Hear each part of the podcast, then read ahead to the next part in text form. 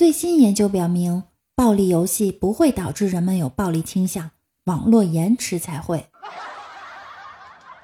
红鲤鱼，绿鲤鱼，红鲤鱼不理绿鲤鱼，红鲤鱼，绿鲤鱼，红鲤鱼不理绿鲤鱼。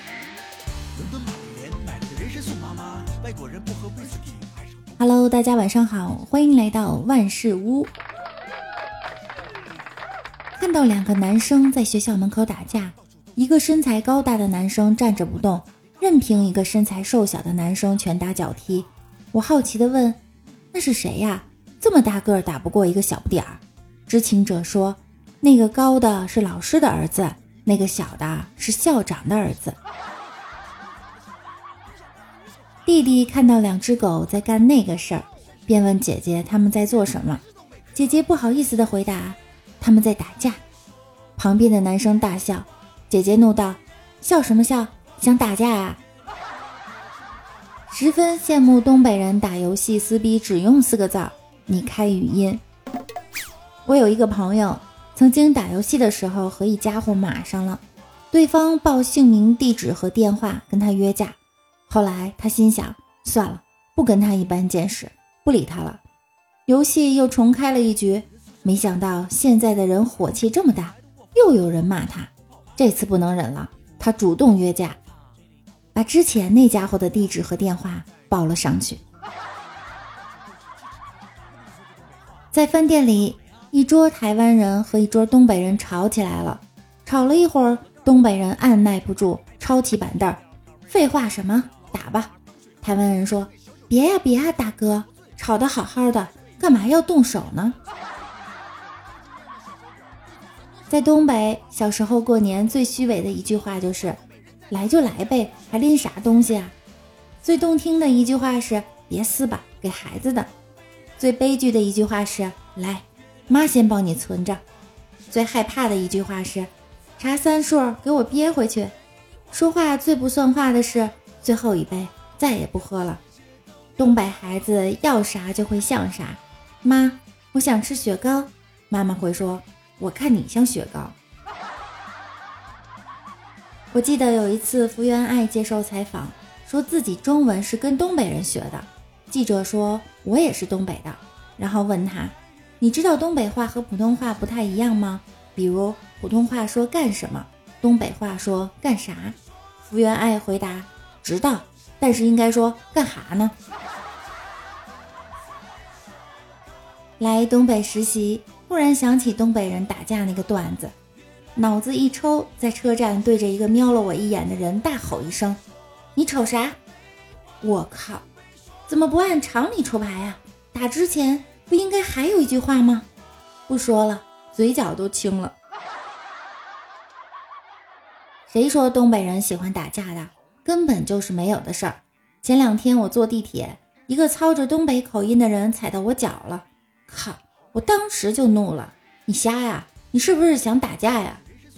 结果你猜怎么着？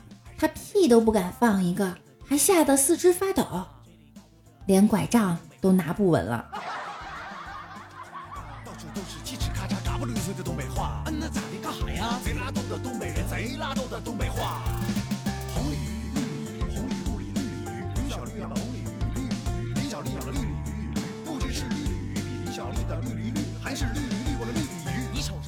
忽然发现现在流行微信互喷群，让六六震惊的是，骂人骂出了新高度，居然还秀了一段 B-box，大家来感受一下。哟哟哟哟哟哟哟哟哟哟！好想看看你们所谓拉的他妈大佬，原来拉的都是一群傻屌，我以为你们。还有什么招数？原来他妈就是我操这样的高度，已经太低，还要他妈比拼，难道不知道你们有他妈几两几斤。所以在这里真的我早不想骂了，因为你们说说确实太傻了，我真的不想哦，妈的发。六六继续听下去，开始还是技术流，到后来就不可控制了，整个画风全变，涌现了一大波沙雕对骂群。例如民谣嘻哈互骂群，刷抖音的不刷抖音的对骂群，香菜最好吃和香菜最恶心对骂群，没有主题的对骂群，苏菲护舒宝对骂群，单身狗对骂情侣狗，麦当劳对骂肯德基，真是天下之大，无奇不有啊！分分钟消息九十加，一时间不知道该点进哪个群了。群里不光是污言秽语的骂词，更有厉害的是一些文化人，例如苹果、小米、华为对骂群里有个微友是这样说的：每次都说小米傻十三，结果你们各家开发布会。都得给人请出来说事儿，每次都说华为傻十三，结果人家到现在一个高通芯片没用过，横扫全球，碾压各位八四五。每次都说 OPPO 傻十三，结果人家玩美颜，玩到你喜欢的姑娘喜欢你的姑娘都在用 OPPO。每次都说 vivo 傻十三，结果屏下指纹和全面屏喊了一年了，真正先做出来的只有 vivo。群里个个是人才，没点才艺都不敢开口骂人，还出了按身份骂人的规矩。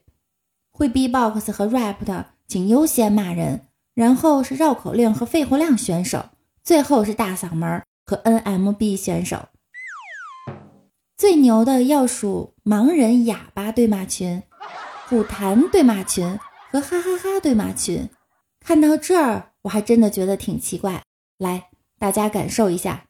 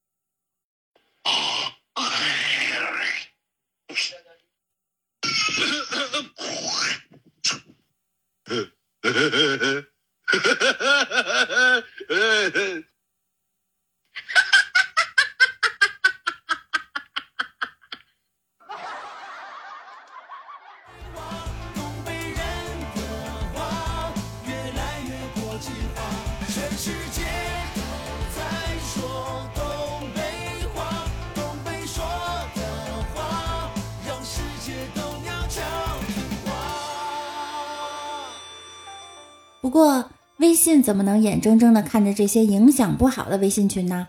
所以，安全中心发布了关于微信群文明对话、理性表达的规范与建议。互喷的朋友们，且骂且珍惜吧。六六也要提醒并建议大家进行文明对话、理性沟通，构建文明有序的网络群体空间。好了，今天的节目就到这儿了。喜欢我声音的朋友，可以在喜马拉雅主页搜索主播六六，并关注我的专辑《万事屋》。希望关注的朋友们体重越来越轻，身材越来越棒，人越来越好看，钱包越来越鼓，生活越来越好。好了，我们今天的节目就到这儿了，我们明天见，拜拜。